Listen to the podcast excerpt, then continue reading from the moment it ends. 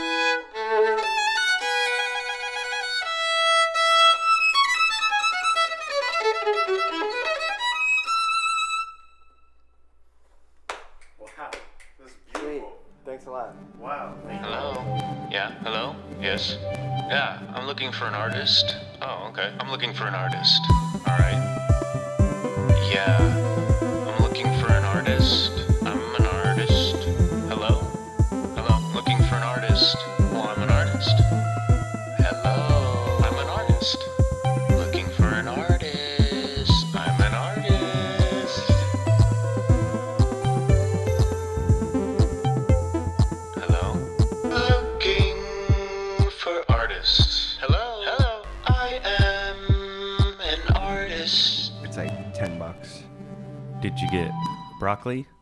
Mm, I'm not gonna eat broccoli broccoli from that Oh. place. I don't trust their broccoli. You don't trust their greenery? No.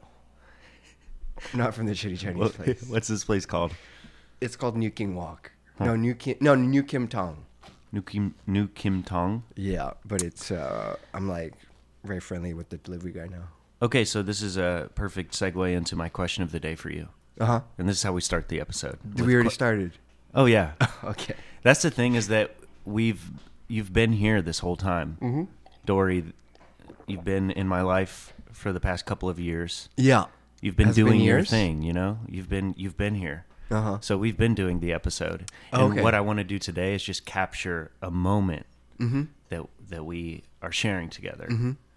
among many other moments that we've already had. You know. That's right. So, question right. of the day today to kick off the formal episode is Uh-huh. Um, if you had to pick a meal that you had to eat for the rest of your life and take all the science out of it Mm-hmm. and like take all of your emotion like your mood swings day to day like you want this meal every day you're going to get all the nutrition you need from it what meal do you pick Um, well, it had to be. I would have to include rice okay and uh, and uh, well, it'd probably have to be something Korean for sure. That's my comfort food. So like Korean barbecue, anything, anything like that. and like chicken Uh, beef. Beef. yeah. okay It's like, have you had Korean barbecue? i have yeah It's ridiculous. I went to a place where they did it in front of me. yeah. It was very yeah. fun. You mean where they cooked it in front of you? yeah, they just cooked, but it's it's it's like different than cooking like a steak. You know, it's not as simple as that. It's kind of experiential, Uh huh. Yes, it's for especially sure. the way they set up the tables and like yes. yeah. I'm and not saying every time you have Korean barbecue that that's the way that they do it, but my experience there was really fun, Yeah. and so yeah, it was it was nice. No, I enjoy. Well, I mean, I like when you can do it yourself too. Yeah, yeah, Yeah. Um, there's something really fun about those, those like shogun places, those Japanese like Ye- yeah, you like Ben- steakhouses where they do it in front of you with that huge like Yeah. oven top. Yeah, if I had to pick a meal to eat every day for the rest of my life, it would be um, sesame chicken. For real? Yeah, yep, every single time. I like that. Yeah, I teach after school arts, Uh-huh. and a lot of the times we start class with question of the day. Uh huh. And whenever I say that to the kids, they're like, "Are you serious?" And I'm like, "Yeah, what sesame chicken's amazing." It's awesome. Yeah. All right. So, welcome to Looking for Artists. This series is about exploring the artists that are among us in the city. The the artists that have been here this whole time, they're doing their thing and what I want to do is show the listeners, the people that may not know you. I want to show them Dory Mm-hmm. and who he is, at least today Uh oh. In this moment. Yeah. Uh flu free. Oh yeah, yeah, yeah, yeah. Thank God. Yeah. Okay, so I may ask you some questions that you and I have already talked about, and I may already know the answers to, Mm-hmm. but we're going to explore everything about you. All stones will be uncovered. First stone is where are you from? I'm from. I was born and raised in San Francisco, California. Um, and I lived there until I was 14, and I moved to LA for high school. And I've been here for 10 years for college, and I've stayed in New York since Wow. then. Yeah. Okay. Do you miss any of your former homes? I miss Cali. I miss San Francisco. Um, not so much LA, but uh, I just miss a lot of my friends there and just the atmosphere in Cali and how relaxed everybody is. You know, it's very different from New York where everybody's focused on their careers and and it's just uh, you know the pace of the city is uh, really fast. But when you go back to Cali, it's like slow motion Yeah.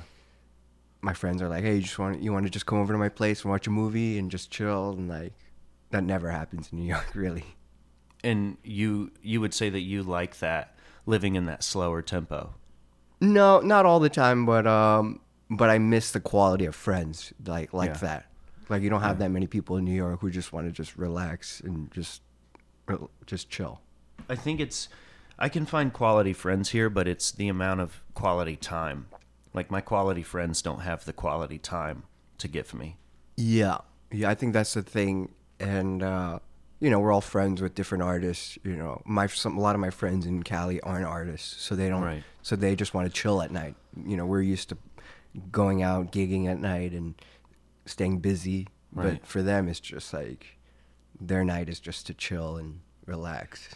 Also with artists, you kind of follow your inspiration, you follow the spark, and if it's not there, you can't some people just can't fake it. Mm-hmm. And that's why artists are kind of notorious for like being hard to book or hard to get in the room. Yeah. So, thanks for being here. No, thanks for letting me in your home. It's Yeah, a man. beautiful home. Okay, so why did you move from San Francisco and then from LA to here? Well, I came uh, for the Juilliard School um, when I was 18, and uh, I went there for six years. Um, and I just, I always wanted to come to Juilliard because I had a lot of friends on the East Coast, and I had a lot of friends at Juilliard. And uh, I remember I visited Juilliard when I was 13 for the first time, and I was like, whoa, like this feels like home already. Like I really Wow. want to come here. So once I got there, it was pretty cool, and I was I was really happy about it. And things changed after a couple years. So you But- visited at 13. yeah. But when did you when was your interest in Juilliard a thing? Um, it was kind of always there once I started playing violin, and uh, it was pretty much solidified when I met my future teacher, um, Itzhak Perlman, who's like one of the most famous violinists, and uh, I went to his music camp, and uh, so I always want I always went to study with him um, for college, and he taught he teaches at Juilliard, so it's the perfect spot.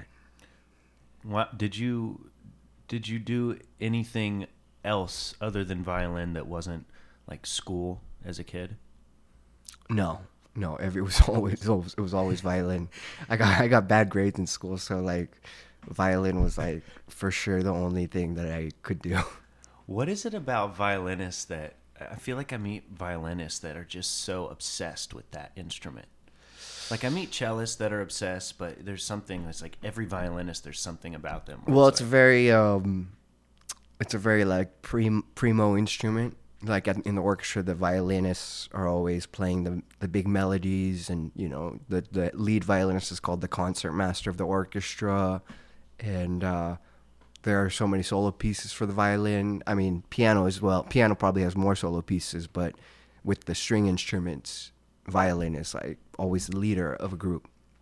So we have to have that mentality of being really involved in our craft and and being kind of obsessed with it. Mhm. Um, and uh, and you know, it just takes so much work because there are probably more violinists than cellists or violists or bassists, and um, so the competition's stiffer. Do you do you like being in positions of of leading or having people look up to your example or your structure, your system? Yeah, I do like that. Um, and I'm just used to it because, you know, just been doing that for so long, like playing in chamber groups Mhm. since I was young. The violinist always is, is always the one initiating the start of the piece or Mm. the start of a phrase or even the end of a phrase. So they so the other players will look at your bow and see if it's ending. If if my bow is ending, that means that they have to stop start getting ready to end as well and uh, and I do like that because I do like to have a lot of say in rehearsals and stuff like that, and so I like putting my input, and and I like just kind of shaping the overall attitude of a rehearsal. Um, yeah. Is that something that you also do in like social situations?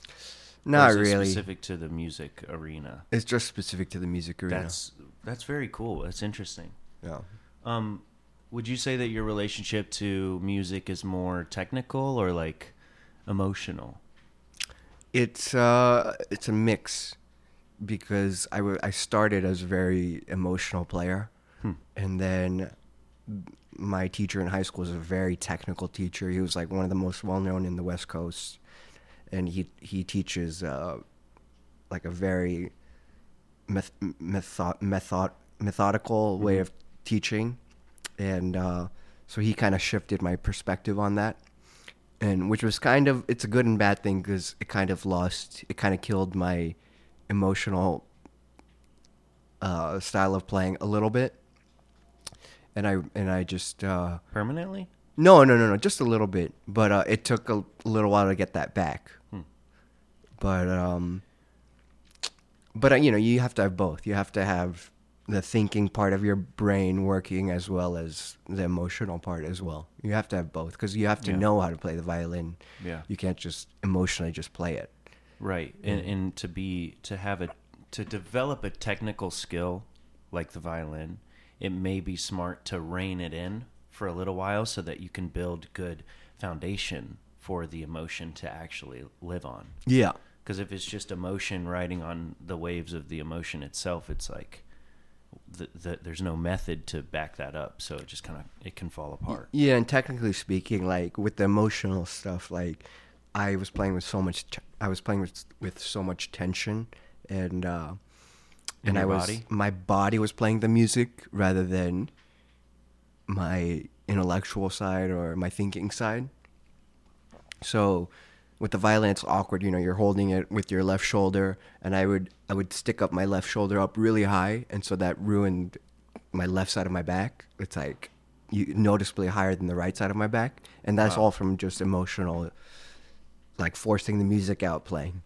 And uh so I had to calm that down. And uh, so I'm still trying to like learn how to balance all that. Because you don't want to be a boring, stiff technical player either. Right. I mean, that's not what I'm going for, for sure. Right. Yeah.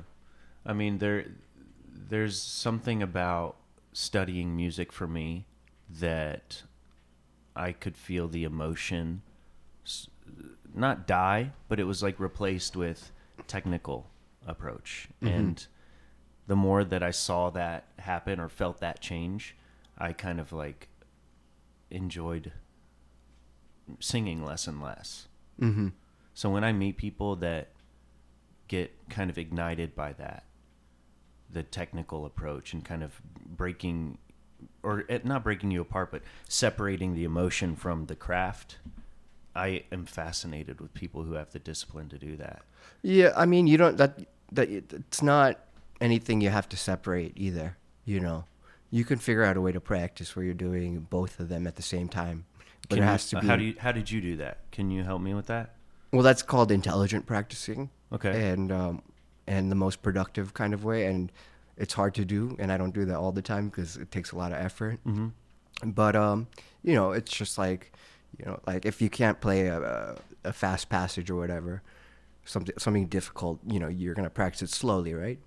So, but and you're gonna practice it with metronome, and you don't have to do it like a robot slowly, and that's not gonna help you very much either musically. You can play it slowly, but really, really musically as well, and with with a lot of thought, and so you can combine and then and then you can raise the speed up little by little and that's just an example but you know you're working on two things you know you're thinking about two things you're thinking about the technical side how how the emotional side will help the technical side and vice versa Right.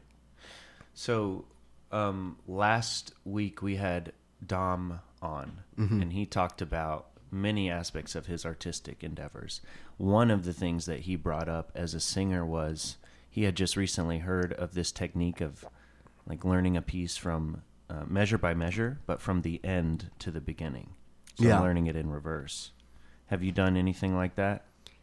not quite like that but um you know there's so many different meth- methods and I, th- I think the one benefit of that his method of dom's method was is that um people often neglect the end of a piece Yeah. so we can play the beginning of a piece really well and we and then so i mean because that's the first thing we start with when we're learning a piece Right. so then for me if, just personally then i just want to play the beginning over and over again because i sound really good on that Yeah. Because it gets then the I- most time and attention. yeah well at least from the start Right. you know Yeah. so um, Interesting. so the ending isn't always as secure as the beginning because you've spent so much you spent like probably three quarters more time on the beginning Yeah. than the end Yeah. and uh Let's say I I give you a piece that's brand new, uh, and it it has music. uh huh. So you you're learning like part a part. What's your approach? You just go, you hit it, you set the tempo, and you practice. yeah just go i just do it um well it depends on uh it depends on how important the concert is but uh but but uh i uh yeah, I'll I'll just I can learn things pretty fast. Yeah. Um, memorizing is a different thing. That would be a Sure, totally different sure. story. But um, That's a different job. yeah, Like that's a different gig. yeah, it's a solo gig probably. Mm. So I would have to spend a lot more time on that. For so so if it's if it if I it's if it's something I have to memorize, then um, this is this is all ideally. I don't do this all the time, but you want to force yourself to play it through the play through the whole thing, Mhm. like early on, even though it's gonna suck. But that allows you to get the overview of the whole piece, Mm. so you can see the whole thing and you can have a mental picture of the whole thing. So my former Right. teacher from college, Catherine, one of my other teachers, Catherine Cho, she always talks about before you go into performance, take a take a minute backstage and have a flashback of the whole piece. It doesn't even have to be a minute, for like five seconds, but you can within that five seconds you can have the whole picture of the piece and you can have the whole outline of it. So when you go through the performance, you already know what part. I mean, you already know that feeling. Mm-hmm. So, um, yeah, seeing the whole piece and breaking it down, knowing all the different sections is super important because your brain le- likes to categorize things. It likes to separate things. Right. Cause so then that it makes one big piece into like f- five smaller pieces. You know. And then it's just a, about connecting them. Mm-hmm. Yeah. Yeah, and then uh, and then you work on the transitions and um, and then you you learn all the different characteristics and diff- the different emotions in each sections because they're not all the same, Yeah. and so you can make a storyline out of that. Or Or sometimes do you try to um, piece together the storyline that the the composer is trying to tell? yeah, I mean, like how much of it is you imposing or projecting a storyline or injecting your own, and how much of it is you trying to respect what the composer has laid out for you? Um, well, it's uh, whatever you get out of the composer's music. So it's That's beautiful. So you can um, you you don't like impose your own story, but you you make your own story according to what you think that this music is trying to say, and there's so there's no right or wrong, but um, yeah, but you know it's because the it- guidelines are there. yeah So as long as you're playing within the guidelines, you're, you're fine. yeah and That's um, where individuality comes in. yeah, and I guess it's also part like a, big thing that has to do with is whatever you're going through your own life. Mhm. You know, you can put that into the piece. Mm-hmm. whatever struggles and troubles you have and if yeah if it's a very emotional piece a tragic piece or whatever something like that you can that can help you with making your own story for that A hundred percent. yeah Something about the performative arts. When when you have a script, say, mm-hmm. like as a musician, you have the score, Mhm. and as an actor, I would have a script. When you have, you know, the words laid out for you, and you can paint stuff behind it, yeah it kind of it can help you deal with things in your own life. It can help you have a voice that you otherwise couldn't find, you know, yeah because you- you're given the confidence or you're given the different masks or flavors or tones or levels that you need. Yeah. Because the story has to be told. Yeah. And what I what I like about what you said is like having that five second flash of the piece or having a five second flash of a scene and knowing where you're going. Yeah. It really does inform how you need to start, you know, and where you need to be in the middle, and then Mm-hmm. because that's gonna influence where you get to at the end, you know. well because that's what i think that's what art really is is or music it really is because which is um you know time doesn't really exist right so if you're listening to a performance of something you're not going to think you know oh wow two minutes has passed oh f- five minutes has passed you know you it's all just going to feel like one outer body experience hopefully you know Like moments kind of floating like in a dream space. hopefully like a dream you know? Yeah. and so th- Yeah. you can have that in a five second flashback because that's what it actually well, if it if it i think if it all goes according to plan where you're not worried about the technical aspects that's what what it's going to feel like you know? Okay. So so from the outside eye, I would say that like when I look at you and I check in with you every Sunday, Mhm. it seems like things are going according to plan. You know, Oh, you look like the man in charge. And whether or not that's the case, I kind of want to ask you where you are now as opposed to where you thought you would be when you first like came to Juilliard or after you graduated and started working in the professional world like what has your when you got your feet wet how how was the temperature Yeah. Um. Well, firstly, I mean, that's. I guess that feels nice to that you think I have all my oh 100% things together. But um, your phone's always charged my. yeah. Um. That's true. Um. see But no, no, I really don't have. I I make it. I make it look good. But um. Um. wh- Where am I? Sorry, where am I at? yeah how like how are you doing you're are you're working right Yeah, yeah, and I, Yeah. I'm working, and it's uh, it's not a work isn't a problem. yeah Luckily, I feel very fortunate. do you Well, feel spread too thin Um, no, no, no, no, definitely not. Um, but um, I uh, so I started working my second year of college. I, that's when I tried to start networking, and my goal at that point was to be um, a big. Uh, I wanted to be a respected freelancer in the city. So, at that point, you know, you have to take all the gigs because you don't know any really anybody in the city. Um, so you have to take the good gigs and you have to take the really really bad gigs because you don't know they're going to be bad. You don't know who you're working with. right So so that was like that was the thing for the next couple of years of weeding people out. All right, you know, I'm not going to ever work with this guy again. Like that was insane. Like he didn't give us any breaks. Like he didn't even pay us that much. Like and it was just a really badly run organization, you know. And uh and then by by a couple of years um I started meeting more people and uh and even within school like everyone knew me as someone who got a lot of gigs and so I was really happy about that.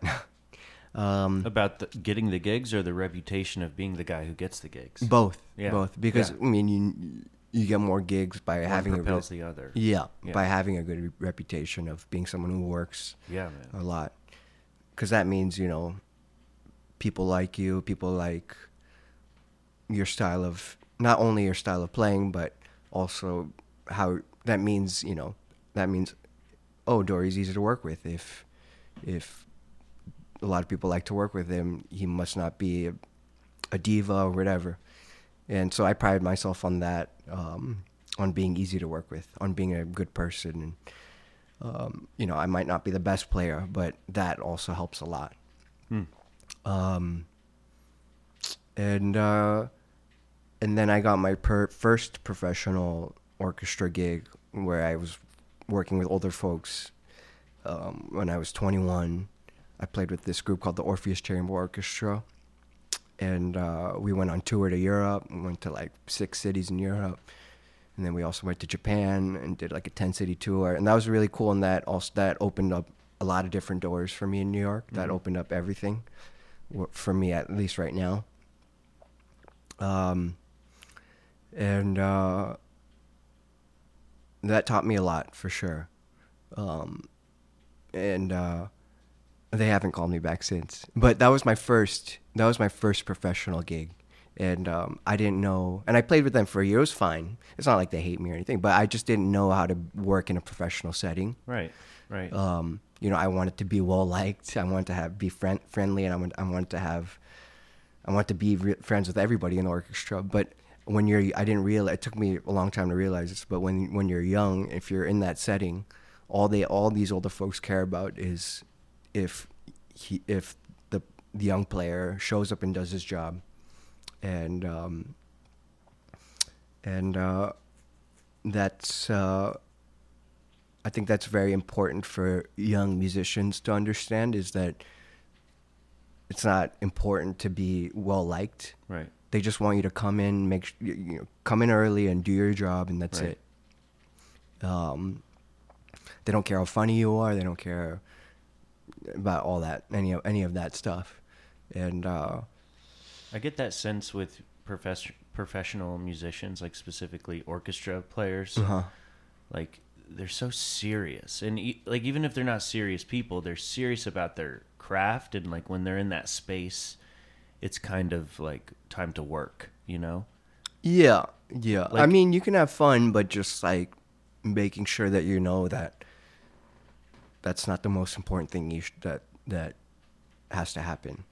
Yeah, yeah, You know, so we're so classical musicians are always notorious for being super prepared and having a pencil in hand, and you Yep. know, you you have to you, you know those are very little things but very important things to show that you are serious about the job and that you're not taking it for granted. And I I think I took it for granted for sure. Um, and uh, so I don't I don't take any gigs for granted anymore for sure because Wow. Because um, well any gigs that I like, but well you know even the ones that I don't like because they made the effort to call me you know and they they made Yeah. the effort to to to have me and and that you know I have the opportu- opportunity to make money by playing music, which is crazy. You know, like I have a lot of friends who are actors or dancers and doing multiple jobs, but luckily I don't have to do that because a lot of my gigs pay well enough where I don't have to do that. yeah. Yeah, so I, I'm I'm I'm very grateful for sure. s- w- w- there's a pay gap with um first of all that's amazing and this sounds ne- like my this thought sounds negative but it's definitely not negative it's just an interesting thought that i want to i also want to raise a question to you Uh-huh. but first that's incredible i know a lot of my friends who are artists who are trying who are having to piece things together as well and it's not about their work ethic it's not it's it's simply about the the demand Oh, of- yeah. uh, you know of what of who's needed and how many but for you to have that story that's great and and i can feel that from Uh-huh. you and so when i s- kind of joked about that earlier of see, seeing you fresh as ever every sunday it's like that kind of does um, light a fire under my butt and what it makes me want to stay fresh so Mm-hmm. that's awesome and you that's great Sweet. so, second of all, I've found um, through stories and my own personal experience that there is a there's a different like a pay difference between instrumentalists and vocalists. Huge. Yeah, what is that about? Well, we just have we just have a very uh, much higher standard of uh, of pay and how how we should be treated. Um, Is that something you've set? um, no, no, but um, but I mean, Juilliard has helped a lot with that because they have this thing called hire Juilliard performers, where anybody anybody can call Juilliard and get and hire their musicians, and so Juilliard has their fees set. So that's kind of the baseline that I go from if I ever do like a wedding gig or or if someone comes to me directly for a wedding gig or anything like that, which I don't like to do too often because um, I don't like to ruin people's best big big days. Why would you it's, a, ruin it's it? a it's a lot of pressure to play at a wedding actually. oh, I see. it's like yeah, and so I don't like taking on that pressure. Also, it's not enough pay. Like so, I mean, it is good pay, but it's not enough where like I want that pressure. for the stakes. yeah. Yeah, yeah. So, uh, and also, you know, at that time during a wedding, like they all they're all super stressful and they're very difficult to work with. So, but uh, but yeah, so um, so that's what I use as a guideline for any background music gigs or whatever. Right. And uh, if the person replies back to me like, "Oh, that fee is too high," I'm sorry, like I can't hire you. I'm just like, great, and I don't want to do it anyways. Yeah, it's a nice filter. Yeah. Yeah. And and which is a shame because it's like these people they don't they're not we'll get back to the vocalists later, but like it's a shame that these people they don't they're not musicians at all. So they don't understand the time and money that we put into it. Yeah. Like not I didn't put any money into it, but my my parents like they my mom likes to joke that she spent like a million dollars on me. I mean, she moved to LA to with me to study with a violin teacher there. You know, it's big. Yeah. My dad was home in San Francisco. It's a huge commitment. Um, you know, I've been playing since I was four, since I was four, and I practiced like four or five hours every day for a long time. You know, so that has to be considered with the fee. You know, A hundred percent. Yeah, and so we're highly underpaid. Even if I get what I want, the money that I want, that I ask for, that's still like super underpaid. You so you think even when your standards are met, Mm-hmm. the standards that you you put on paper, like your contracts, Oh yeah. you're you're still underpaid. Oh yeah, yeah, for sure. But um, Do you but think I don't singers com- are underpaid? Oh yeah, for sure. And I, I I'm friends with a lot of dancers, and like it's insane how little they get paid. It's like Yeah, man. it's it's, it's insane. What do you think that is? I don't know, but music, the instrumentalists, we have a very very strong union. Yeah, yeah, Yeah. So um, that sets the tone for the city yep. or the country. So that helps a lot. Hmm. Yeah. All right. Well, Yeah, I don't know. You know, I think, um, and you know, as as a, as a as a whole group of singers or actors or whatever, or you know, dancers, everybody has to come together. Everybody from New York has to come together, which is impossible. But yeah, everybody has to set that rate. You know. Yeah. But that's never gonna work because there's always gonna be somebody who's gonna take that gig for like do it. forty bucks or whatever. You know. do it for the exposure or Yeah. do it for the Instagram. Follow. Exactly. So And if you are the person who puts your heels in the ground and you say no, you may find yourself being the only person saying no. yeah, depending on who you surround yourself with. But you, you may find that a lot less people are s- sticking up for themselves in that way. yeah, and uh, you know, and so I I like to take gigs that pay decently Yeah. or well, but um, I pick and choose. You know, it's New York, so there are a lot of great f- fun gigs that don't pay as much, um, and I ha- I have a couple of those gigs that I do, um, out of a, like a passion project, you know, or whatever, It's something that I that I love, and so there there are some things that I do like that, but You do any teaching? I do some teaching. Any passing of the knowledge? I was a teaching assistant at for one of my former teachers at Juilliard, and um, that was really fun for sure. Really? Yeah. You enjoyed it? Yeah, I loved it because, Huh. well, teaching you uh, you learn you learn why you're doing something, and you understand finally why your teachers preach this or that, Hmm. and uh, so I feel bad because after the lesson, I, I feel like I learned more than the student because I'm just like, And then you're "Oh, getting paid. yeah, and I'm getting paid, and I'm like, oh man, I should, I should do what I preach. Like Yeah. that'll really make me a lot better. And no, but also it shapes everything in your head. Like, like oh, that's why I need to do that, and that's why I need to fix that, so it'll fix this other thing. And Mhm. you know, you see all these reasonings for, for other, th- yeah, for a lot of different things. So let's say like social um, social aspects aside, your journey as a musician, specifically with violin, because I don't know, maybe you you're a producer or something. I haven't asked you.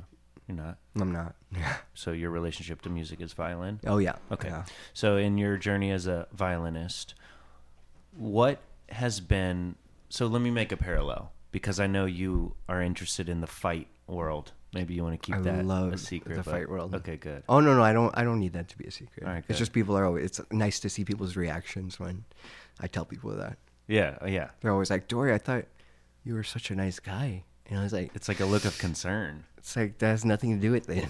Okay, so let's make this parallel. okay. In martial arts, you know, you go through the process of belts and getting promoted to Mm-hmm. either higher rankings within those belts or higher belts. Let's say right now, if you had to belt yourself, what belt are you? Oh my god. Well, I'd be like, um. Well, I, I mean, come on. I mean, like I've been playing for like 20, I'm saying 23 years. The- oh, no, I'm, so I'm, I'm, I'm saying I'm gonna say a black like belt. You put in the work, so Yeah. you you are the belt what you are. So what? It, black belt. Yeah. Okay, But you know, belt. I'm probably like a couple, like one stripe. I Okay. mean, one degree. That's that's First degree. great. That's amazing, and that's great. But so now that we know that, what belt or what like promotion or what moment in your journey was the most frustrating, and what did that look like? Oh, for sure, high school. No, no, no, for sure, no. The beginning of college. Beginning of college. That was the toughest for sure. Your first year at Juilliard. First, um, the whole undergrad, the whole four years were, t- were tough. Oh, Yeah. what about it? Um, It's the same instrument. well, you just, I was just, um, again, going back to what we first talked about, that technical and connect, like separating the technical and emotional, that was really separated for me at that point. So, um, it was a very, it was like all my practicing was really, all my practicing sessions were really frustrating because, um, I was just trying to force something out. I don't know. I don't know what I could have done better, but um, but I mean, I don't mind it because um, because I needed that struggle to get to where I am. It's just frustrating because it's just frustrating because it would have been nice to sound really good in your undergrad years because that I think that really helps your career if you sound really good in college, especially at Juilliard where they Yeah. can kind of like sometimes prom- help you and promote you a little bit. But um but it took but I don't mind it because I was my own path and uh and at least I know what I need to know now, you know. At least I got it all. I mean, I from so far. Yeah. That, that sounds like it's from a true black belt. Oh, good. Yeah, that's a black belt answer. Yeah. Um, sometimes you just got to be in the struggle, and it doesn't matter where you want to be or where you thought you'd be. Yeah. It's the fact that you have to be go through what you're going through right Yeah. now. And pro- I'm probably being too hard on myself, but uh, that's just how I felt. Right. And I, I still did well. People still, you know, respected me as a player at school, and um, it's still Juilliard. yeah, yes, but uh, and yeah, so, so I'm probably being too hard on myself, but um, Well, that's part of the reason that you, you you're in the position that you're in now, I guess which is not piecing together work. You're just black belting every day. yeah, Yeah, that's dope. Yeah, just I feel slicing very- your way through life. yeah. I feel very fortunate to to have the work that I that I have, Yeah. and uh, turning down work. That's pretty cool. What's been your rose and thorn, like your your best gig and your worst gig? Well, New York is pretty funny with that. Um, I have a couple different stories. I mean, you know, like there are these random like background music gigs where you'll play at a high profile event and uh, you'll see some celebrities and stuff like that. Um, um, well, the craziest one recently, that was last year, but I played for this PGA Tour event up on the penthouse or on the observatory at the World Trade Center. And so we were just playing background music and we were just whatever. And then they were having these speeches, and then I was being a bum. They had food, so I went to the food table. That's what I usually do at these gigs. they had pretty nice food, so I was like, mmm, they have a pigs in a blanket, whatever, whatever.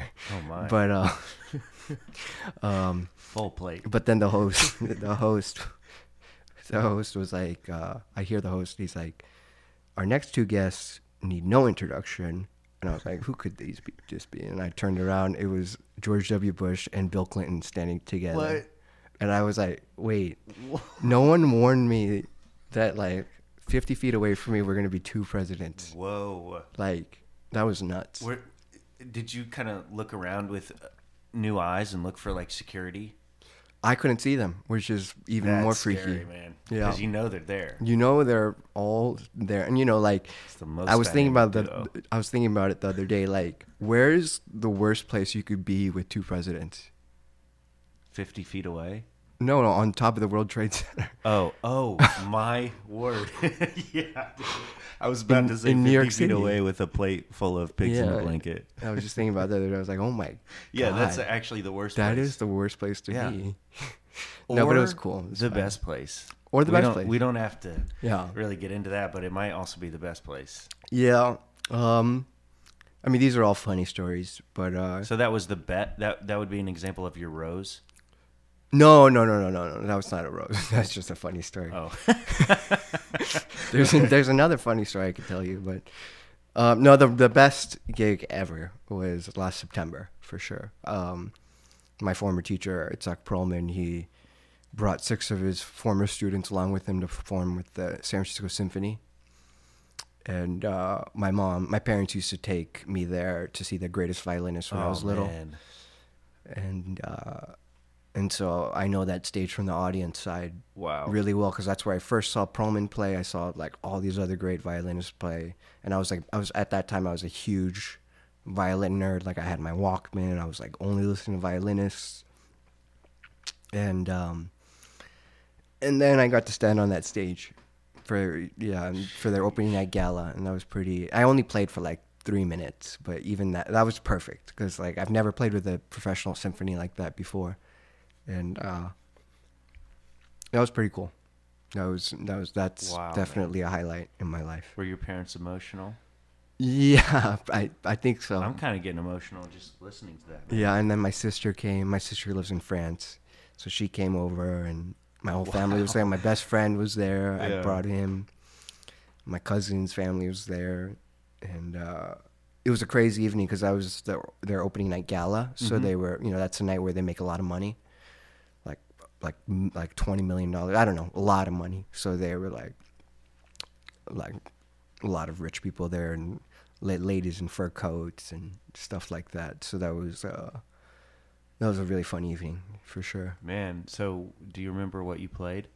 Yeah, yeah, that was uh, the Bach double violin concerto. But the six former students, we all split up the part. Hmm. Yeah. Wow, man. Yeah, there. I, I can't think of any things that could top that gig. Yeah, and it and that you know, Perlman doesn't have many events like that. Like that that was the first of that that I've ever heard of. Yeah. and for that to be in my hometown in San Francisco was pretty and for him to pick me Right. like that was pretty crazy Sheesh. and uh, and then to like to to have that happen so kind of early on, relatively, right? Um that was no, last no, September last September. Oh, I see what you, I see. Yeah. I thought you because I heard Walkman and I was like, Yeah, yeah, yeah. What? Walkman? That's so many years ago. yeah But that was last September. yeah So that's amazing. Yeah, and I only played- recent. I only played three minutes but I didn't know how much work you could Holy put into cow, three minutes like I practiced that for like 10 hours and like the two days before I was like stressing out I was like I hate the violin and like like it was crazy like and then I saw the day before I took the whole day off and I was like you know what like I'm probably not gonna sound much better if I keep practicing and I'm probably gonna get more frustrated so and I already done the work so whatever like just gonna take the day off and that helped a lot for sure You think you overtrain? what Do you think you overtrain? Oh yeah, oh yeah. That's a big problem actually in the in the classical music world for sure. Yeah. In what way?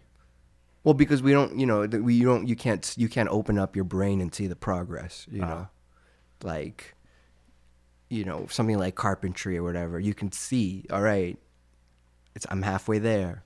Blah blah blah. Okay, now I'm ninety percent. Okay, now I'm ninety five. All right, I'm hundred percent. You know, but you don't have that as a classical music player. You um, you have only the trust of your brain wiring and and uh, something that actually taught me a lot about muscle memory, which is like a super real thing. Like I feel like there are little brains inside of each of my fingers. Something that taught me that was when I tried learning guitar. Like I would my the left hand, I can remember that so easily. Like I can remember that super easily. I, I, I can play not play a song for a year and I could just play. I, like the hard the hardest part for guitar for me is um, the strumming and the finger picking and whatever because that's that's new for me because I I use a bow so Interesting. Yeah. but um so that I was like oh my goodness like I don't really have to worry that much like my fingers my left hand will just go That's cool. you know so overtraining is a huge thing Um, I'm kind of curious. Do you do you play pool? You shoot pool? um a little bit I'm a Does any of basketball that player translate? Oh, you play basketball hmm yeah I think it really helps with basketball for sure with bec- what positioning, elbow, or what? well my best thing is I'm a I'm, a shooter so I'm a three point shooter Uh huh. So I just think like my muscles are f- more fine tuned than other, than other people, where I can. Well, actually, a lot of it comes from the legs, but but I think uh, I'm maybe truth right now, dude. maybe maybe I like can remember feelings a little bit easier than other people. Yeah, especially with Yeah. the shooting arm. There may be a little more nuance tucked away in there. I guess I don't really think about it, but Yeah, but it may be there. yeah, Yeah. Okay, so just like a couple more questions because because you said earlier that you would say that if you if musicians were belted, you'd be a black belt. Rightfully so. You put in the work, good training. But when you get to a certain point, learning and progress kind of you can you can go learn from other people and you can do this and do that, but they're kind of in your own hands. Like you're not going to get better unless you keep this curiosity and this hunger and you keep setting goals for yourself to attain, you know. yeah, and that comes from that comes from making sure you keep practicing. Like that's the toughest part is Yeah. um, making sure you just put in the hours. Because So is that your plan? Yeah, my plan is to start practicing tomorrow. I'm just kidding. Um, But you said put in the hours because well, because the more you practice, the um, the more your curiosity will, your obsession will grow. Because Hmm. because that's because you don't get the passion from well especially at my point right since i've been playing so much but you don't get the passion from it right at the start yeah.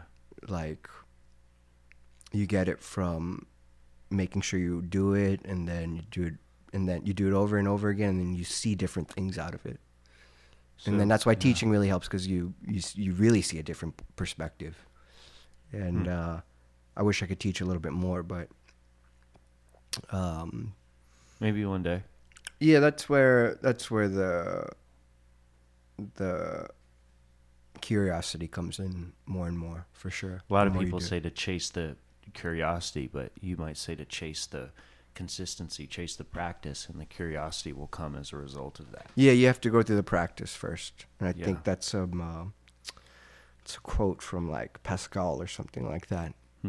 Talking, he was talking about religion or some. Um, I think he was talking about religion. Is he was saying you have to go through the practices first, and then you understand why people believe in that religion. Specifically, he was talking about Christianity, but.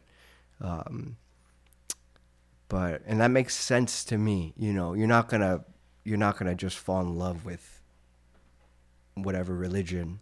You shouldn't, or you shouldn't Right. fall in love with some craft out of nowhere. I think that's probably fake love, you know, because you don't know anything about it. Right. You know, you have to really delve in and get and understand the nuances of it, and It's infatuation, yeah, maybe. yeah, I think I think that's also what sets black belts apart too is that uh, a lot of people are infatuated. This city is saturated with infatuated artists, you know.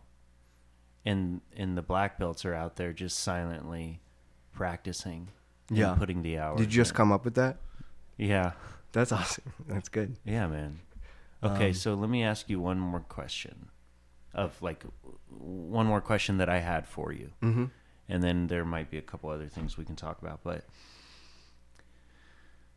be- in many ways you're you're just doing it already and I'm not going to say you've arrived because what does arriving mean for anyone you're maybe you're, we're in a constant state of arrival um, chasing the practice but when you can no longer practice when your body's actually no longer capable of practicing your fingers can't move anymore and you're some old sharp you know Yeah. wizened violin eh, former violin Uh-huh. champion Champion. Yeah. champ champ if you play guitar too you could be the champ champ Yeah.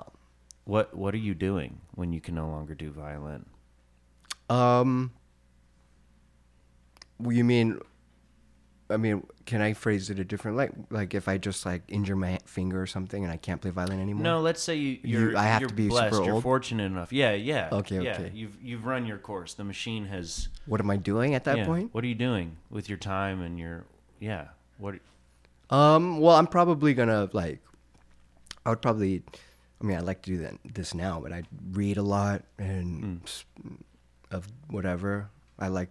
I like to I like to learn about a lot of different things. I like science, history. Um, I love nature. I would like try to be outside as much as I can. Um, yeah, well, I'm kind you know like I know we both listen to Joe Rogan a lot, and uh, he's so smart with a lot of different subjects, and so I would like to also open up my mind to a lot of different things. Yeah. for sure. Yeah. Okay. Well, my friend, is there anything that you're doing now that our listeners could come to or see you in or hear you somewhere? Yes, yes. I have a concert in Lake Tahoe next week. So if you guys want to come to Lake Tahoe with me, for sure. Uh, can I have a per diem? Um, I'll bring I, a I camera. I can share you some of my per diem for sure. Ah, well, I don't need to do that. You're already underpaid. Oh yeah, that's right. Okay, but what about in like after Lake Tahoe? Um, Where could I go? Like if if there's nowhere that I could travel to see you, like if I live in Japan. Well, as you as you, if you live in Japan, yeah. um, I don't know. I'm not going there anytime soon, but uh, you know, as you know, you can catch me playing every Sundays at Central Presbyterian Church. I like to play yes. a little solo prelude or postlude. Um, I play with a small ballet company called New Chamber Ballet, and we perform every couple of months.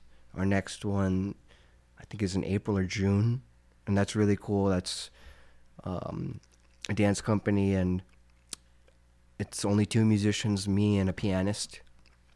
So I get a lot of featured time in that. Cool. that you can check me out in. Um, I play with a new music group called Argento Chamber Ensemble, and we play a lot in New York. So, and we're also going to New Orleans in a couple months. Um, yeah, yeah. Awesome. All right. That's great. Well, thanks for coming. Thank you. That was really fun. Yeah, that was really fun and very informative as well. Oh, good. You've kind of you've encouraged me to take this conversation and the lessons you've learned through practicing and apply that to to the things that I'm doing in my life. Me as well. I gotta, I gotta do what I preach. Yeah, man. Um, also, when I told you that I was interested in Brazilian Jiu Jitsu, you told me that you had already started. You, you already yeah, did it. yeah. I already did it, and I, you know, I went to an awesome place, but it was just a little bit too far. Yeah. And I can't be doing that in my life right now because I have to focus on violin. Like Yeah. I can't spend, I can't take away three hours of my day, Or three fingers. three and a half hours. Yeah, no, that's fine. The coach knew that I played violin, so he was very helpful in like Oh. showing me what not to do when you grab a gi. Yeah.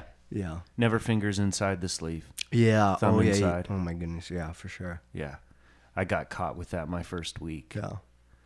Anyway, if you ever want to come to a class when you have some off time from violin, That's which right. maybe in another life, we could do that then. That's right. Yeah, yeah, for sure. Yeah. We got to do that. And if not, let's. Uh, I'd love to come watch a fight with you guys. Definitely. Definitely. All right, man. We'll keep practicing. Thanks. Um, I'm gonna play our intro song, and it'd be kind of cool if you could play something on top of that. We'll see what I can do.